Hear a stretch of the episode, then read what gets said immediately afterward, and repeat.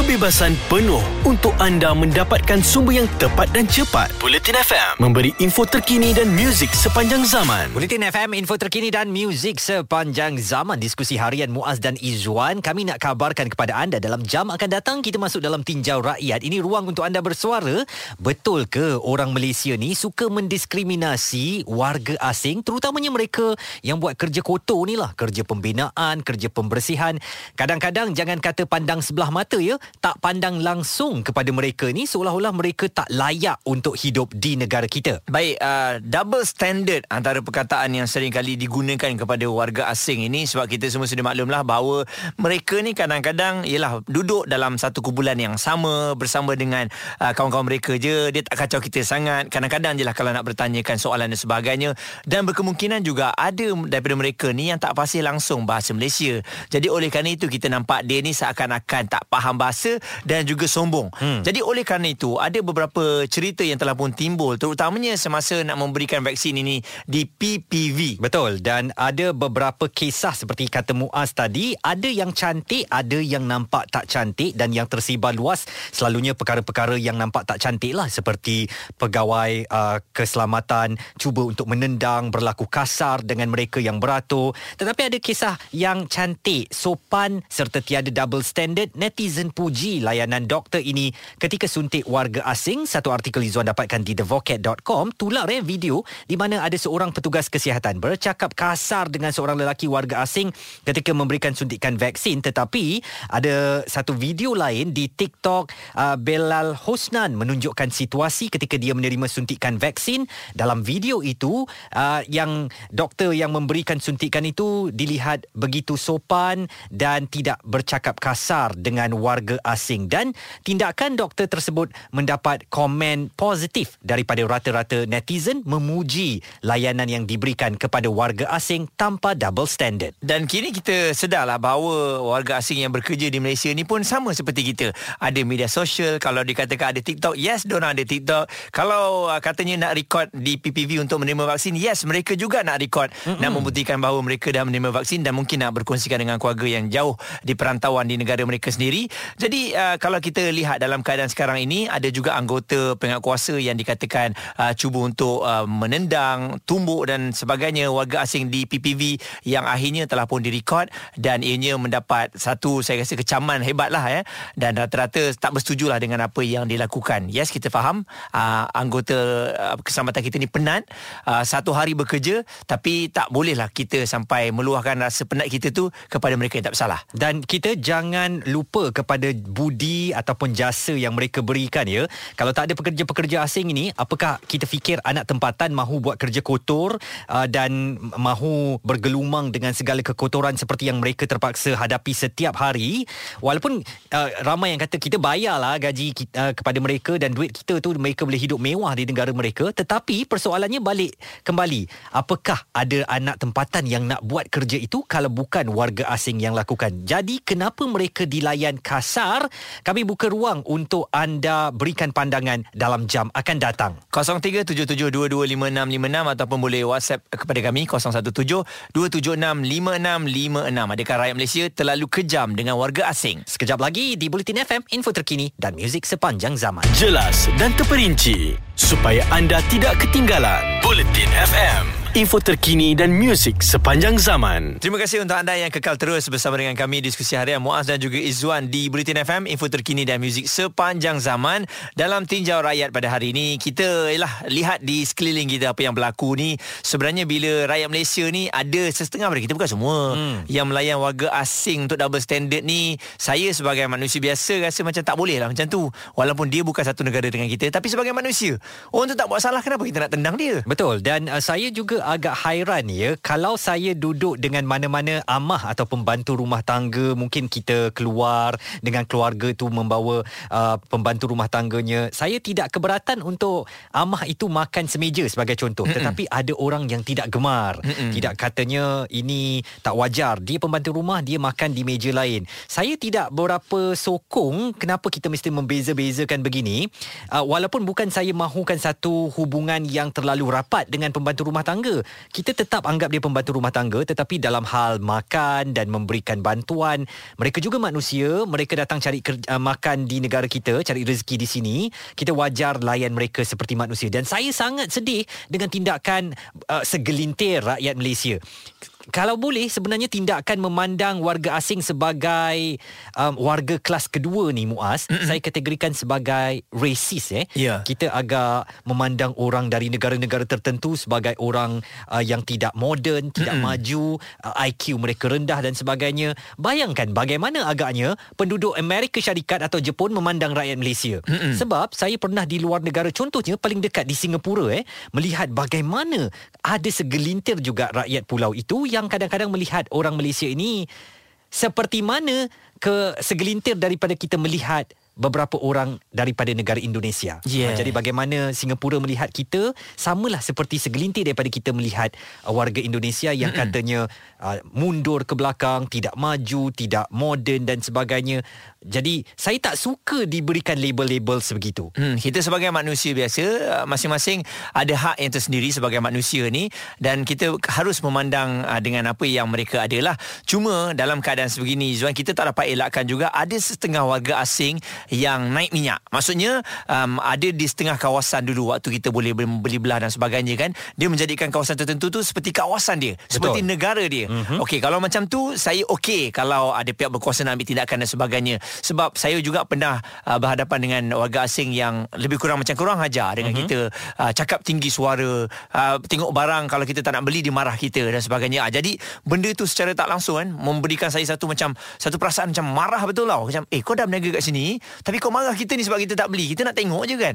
Ha, jadi benda tu memang tak dapat dielakkan. Pengalaman saya Muaz di Universiti Islam Antarabangsa 6 tahun saya di sana dan um, saya biasa berhadapan dengan kelompok pelajar-pelajar dari Afrika daripada negara Arab yang kalau dia bercakap tiga orang sahaja satu blok tu boleh dengar uh, butir bicara mereka dalam bahasa mereka itu. Dan kadang-kadang masa tu kita nak marah kenapa kau cakap kuat-kuat? Hmm. tetapi memang budaya mereka bercakap begitu. Jadi sebenarnya di sini perlu keseimbangan ya apabila kita pergi ke negara orang cuba fahami budaya tempat itu hmm. dan kita cuba jangan terlalu melawan arus lah. Dan kita sebagai tuan rumah juga perlu memahami mereka bahawa ini memang budaya mereka. Kenapa orang Bangla ni suka keluar beramai-ramai ya uh, suka pegang tangan suka eh? pegang tangan itu memang budaya di negara mereka. Mereka dibesarkan dalam kebiasaan begitu dan mereka tak dapat tinggalkan. Sama je macam masyarakat atau rakyat Malaysia bila berkumpul beramai-ramai, tetap juga kita buat kecoh, kita makan mi segera, kita ketawa, um, menonton bola. Tak kisahlah di Mekah ke, di United Kingdom ke, di mana-mana ke, masyarakat Malaysia tetap macam masyarakat Malaysia. Jadi kita cuba cari titik tengah supaya kita tahu kita berada di negara orang dan kita hormat uh, masyarakat tuan rumah tetapi kita ke kekalkan tradisi kebanggaan kita. Baik, kami yakin ada di antara kita yang sedang dengarkan Bulletin FM ini merupakan mereka yang mencari rezeki di Malaysia ni. Tidak keberatan untuk kita nak ajak anda telefon kami 0377225656 ataupun boleh WhatsApp di 0172765656. Cerita je, kami nak dengar bagaimana perasaan anda apabila berada di negara kita. Atau anda rakyat Malaysia yang mungkin tak bersetuju kalau saya katakan kita memandang rendah kepada warga asing terutamanya kelas yang kerja kotor ni, anda juga boleh berikan pandangan di talian kami. Jadi terus bersama kami, Bulletin FM, info terkini dan muzik sepanjang zaman. Ada kepentingan anda di sini untuk mendapatkan berita secara tepat dan pantas. Dua anggota polis maut bertindak atau berlakon sebagai bangsa yang perlu diselamatkan. Operasi mencari dan menyelamat SAR. Bulletin FM, info terkini dan muzik sepanjang zaman. Bulletin FM, info terkini dan muzik sepanjang zaman dalam diskusi harian Muaz Izzuan kita ada tinjau rakyat. Ini memang uh, platform untuk anda melahirkan pandangan anda kepada isu yang kita bawakan hari ini. Betul ke masyarakat Malaysia memandang rendah atau mendiskriminasi kepada warga asing yang bekerja di negara ini? Baik, hari ini kita bersama dengan uh, seorang yang bekerja di Malaysia, mm-hmm. katanya dan juga kabarnya dari Bangladesh. Namanya Yasin. Yasin? Berapa ya. lama dah awak berada di Malaysia? 13 tahun. 13 tahun eh? Ha. Macam mana selama awak duduk dekat Malaysia ni, awak lihat layanan masyarakat Malaysia kepada pekerja-pekerja asing, terutamanya dari Bangladesh seperti awak Yasin? Okey ke orang Malaysia layan o- awak? Okey lah, bagus. Uh, actually, I uh, kerja sini uh, Malaysia orang memang the friendly, friendly Hmm. untuk saya. Oh, jadi uh, awak pun duduk di sini pun rasa selesa lah. Mula-mula mula-mula plan. Datang Ha-ha. Malaysia berapa lama? Oh, mula-mula plan. Mula-mula plan actually, I mula-mula plan. I rasa mau duduk tiga tahun saja. Tiga tahun sekarang sudah 13 tahun ya. Sudah tiga tahun. Hmm. Ada tak kejadian-kejadian Yasin yang mungkin orang-orang Malaysia cuba cari gaduh dengan awak ke, cuba buat kasar sedikit ke hanya kerana awak datang dari negara Bangladesh? Actually, um, eh, tengok ah, semua dunia negeri sama ah. Macam uh, satu dua orang macam satu ribu orang satu orang ada ada macam susah sikit. Tapi tak macam inilah okey lah. Hmm, tak semualah eh. Ah, ah. Jadi Yasin ini awak kerja satu tempat saja ke ataupun sudah banyak tempat? Dah, saya satu tempat saja. Sini kan. Saya satu, satu tempat 13 tahun. Ha. Wah, ini sudah boleh naik manager lah Yasin. Yasin, awak Bangladesh uh, dari mana? Dhaka ke, Chittagong ke? No, I, I punya district name uh, Faridpur. Faridpur. Faridpur. Ha, Faridpur. Orang punya nama Farid kan? Ah, ah, Far- Faridpur. Ah, berapa jauh dari Dhaka itu? Dekat dari dari uh, 200 something ah, 200 kilometers. 200 kilometers eh. Kalau naik kereta berapa lama mau sampai itu Faridpur? Actually kereta kita punya tempat pergi ada river. Oh, big ada sungai. river. Ha, big river itu naik ferry kan? Ah, ah. Uh, so naik ferry long time, uh, 3 hours, 4 hours, oh. duduk sana, duduk sana tunggu ferry. Baik. Uh, macam itu susah sikit. Oh, Tapi okey. kalau eh, sekarang ada tu uh, river Poda ada bridge, ada bikin bridge. Kalau sudah siap bridge, ha, so 2 jam boleh sampai. Oh, dah Oh, sampai. dua jam. Eh ni Yasin, sudah 13 tahun uh, di Malaysia sudah kahwin ke? Ah, nah lah. ha, belum kahwin lagi ha? Cari makan. Cari makan. Nanti nanti bila balik Bangladesh sana kan Yasin, apa awak cakap pada keluarga pasal orang Malaysia? Ah, memang sini saya ada banyak kawan, banyak sayang-sayang punya orang ah. Hmm. So memang I cakap banyak bagus. Hmm. Malaysia orang. Malaysia bagus eh? Memang memang saya banyak respect Malaysia. Okey. Itu dia Yasin seorang pekerja Bangladesh yang telah 13 tahun di Malaysia. Ha-ha. Satu kerja saja eh. Betul. Wah. Jadi Izzuan sebenarnya tadi mula kita nak cakap formal. Tapi bila kita Betul. kita Se- sebab- kita ha, bila kita bercakap macam Yasin baru dia faham tau. Ah, jadi bukanlah bertujuan ataupun kita ni berniat untuk memperlekehkan Tidak, dia tidak. tapi apabila kita cakap terlalu formal Ha-ha. mungkin dia susah nak faham eh. Betul. Jadi kita kena cakap dalam gaya dia barulah dia boleh faham. Dan nampaknya Yasin berpuas hati dengan layanan yang diberikan oleh masyarakat Malaysia.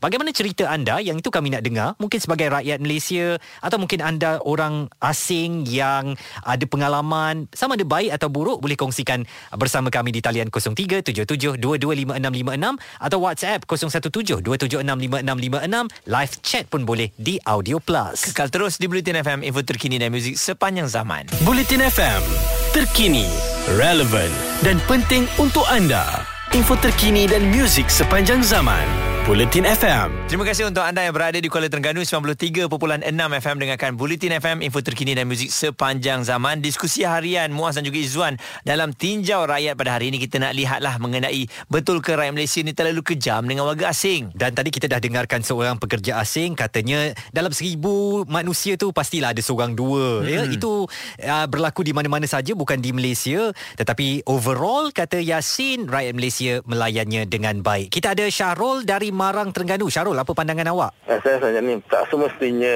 uh, pekerja asing tu tak bagus. Mm-hmm. Ada yang lagi bagus pada kita pun. Uh, saya ada pengalaman tau. Mm-mm. Sebab daripada zaman sekolah dulu, zaman sekolah mendengar saya dengar warga asing ni tak berpelajaran tinggi. Uh, datang sini sebab apa ni? Sebab Nak kerja dia- je. dia- ha. Sebab, sebab, sebab nak kerja je dah Mm-mm. tak, tak ada kelulusan akademik nak kerja kat sini sebab tu dia kerja betul-betul kotor. Lepas tu saya ada satu pengalaman dekat apa ni dekat Hotel Furama. Mm-mm. Ha, saya ni kan masalah penglihatan. Mhm. Ada seorang pekerja Nepal tu pimpin saya tau. Hmm. Ha, dia pimpin saya. Kebetulan saya pun tertanya-tanya, saya pun rasa nak tanya soalan. Kita tanya soalan sejarah lah. Hmm. Saya pun tanya tentang sejarah Raja Nepal. Hmm. Ha, pekerja Nepal tu sangat seronok. Hmm. Kita tanya sikit je. Hmm. Ha, tiba-tiba dia cerita dengan raja yang ni siapa. Seolah-olah dia tu seorang guru tau. Ah. Ada cerita tentang dia tu, tentang mana kerabat dia raja yang dibunuh apa semua dia Betul. cerita raja yang terakhir siapa Gyanendra semua dia cerita tau. Mm-mm. Ha, dia cerita Lepas dia cerita tu Saya tanya You ada kelulusan apa Dia kata saya sebenarnya ada diploma pendidikan. Hmm. Saya layak jadi guru tapi saya miskin. Hmm. Ah, disebabkan cerita tu saya pun si- siap saya ambil nombor telefon lah sebab dia saya duduk di hotel tu lima hari esok tu dia tegur saya Hmm. Ah, dia, dia tanya pula uh, tentang raja saya pun cerita sebab saya pun memang uh, cara tak rasmi suka mengkaji sejarah. Hmm. Hmm. Uh, tanya dia tentang demokrasi apa semua. Ah, seronok lah berbual. Hmm. Uh, kadang-kadang dia siap belikan roti canai lagi. Jadi tak semua pekerja Hmm, asing walaupun pada penglihatan kita mereka di sini buat kerja kotor tapi mereka tu tak ada pendidikan eh. Ah, dia ada pendidikan. Hmm. Dia tinggal dia buat kerja kotor sebab orang tempatan tak nak buat. Hmm. Betul. Ah, dan di sini kalau ada tiba-tiba peluang saya nak buat lagi satu cadangan lah. Hmm. uh, supaya kerajaan pada masa akan datang buat satu apa ni uh, contohnya macam tukang sapu berijazah hmm. uh, contoh Hmm. hmm. uh, driver lori sampah berijazah Jadi bayaran gaji mereka Ah, setara dengan betul. kelulusan Ah. akademik mereka ya. Uh, mak- maknanya supaya apa ni ada ada diploma kebersihan di Indonesia Yes. boleh je diwujudkan. Hmm. Uh, maknanya kontraktor uh, buruh binaan berijazah hmm. boleh je. Betul. Yes, hmm. jadi secara tak langsung ialah menaikkan anak tempatan boleh kerja tu lah tu. level lain kan. Uh, uh, Dan saya teringat kalau Syarul ceritakan tadi seorang Nepal yang memiliki diploma pendidikan, saya pernah bertemu seorang jaga daripada Bangladesh yang memiliki ijazah di negaranya. Wow. Tetapi kerana tak ada tawaran kerja dan kehidupan yang susah di sana, terpaksa datang ke sini untuk mencari rezeki dan berkhidmat sebagai seorang security guard. Betul. Jadi sebab tu kita kena ambil uh, yalah ambil tahu sedikit lah uh, kalau dia guard di rumah kita kan siapa dia tak semestinya orang ni semua tak berpelajaran. Kadang-kadang bila kita tengok dia speaking tu uh lain macam juga cara percakapan dia. Ah, Jadi Betul. mungkin orang ni sebenarnya tak ada kesempatan je untuk melanjutkan pelajaran ke peringkat yang lebih tinggi dan melalui Twitter kita Izwan mm-hmm. antaranya Puleta katanya tak dinafikan sometimes warga asing pun ada sikapnya sendiri tetapi ada juga segelintir rakyat yang terlalu menunjukkan rasa benci mereka terhadap warga asing. Hmm, dan juga tulis uh, seorang lagi Nur tak pernah lagi melihat di depan mata selagi mereka berbuat baik apa salahnya kalau kita memberi layanan yang baik. Dan seorang lagi kita ada Wan katanya it happen sebab foreigner tu orang Bangladesh, Nepal. Contohlah kalau foreigner ni Mat Saleh kulit putih, siap nak ambil gambar lagi. Wah, saya rasa itu betul eh. Kalau masyarakat kita ni dia putih sikit, dia Korea sikit kan, kita memang beri layanan yang tip top lah. Cuba dia hitam-hitam manis macam saya ni. Ha, ha. Ha, barukah lama kah? Ha, hijau kah? Ha. Merah kah? Kah? Sudah lama kau duduk Malaysia pada orang kita. Jadi kita nak hentikanlah diskriminasi ataupun double standard kepada warga asing ni. Kalau mereka layan kita dengan baik, kita layan mereka dengan baik. Jadi itu sebagai manusia kan, kita kalau diletakkan kita keluar negara Dan kita nak ke dilayan orang begitu. macam tu. Betul. kan? Kalau kita di luar negara dan orang pandang you are little Asian, no hmm. knowledge, duduk atas pokok. Oi, kita pun marah kan? Betul. Macam mana ma- kita marah tu, janganlah kita buat uh, kepada warga asing di negara kita. Baik, itu dia uh, kami bawakan untuk anda dalam Tinjau Rakyat pada hari ini. Kekal terus bersama kami di Bulletin FM. Kami positif memberikan info yang anda perlukan.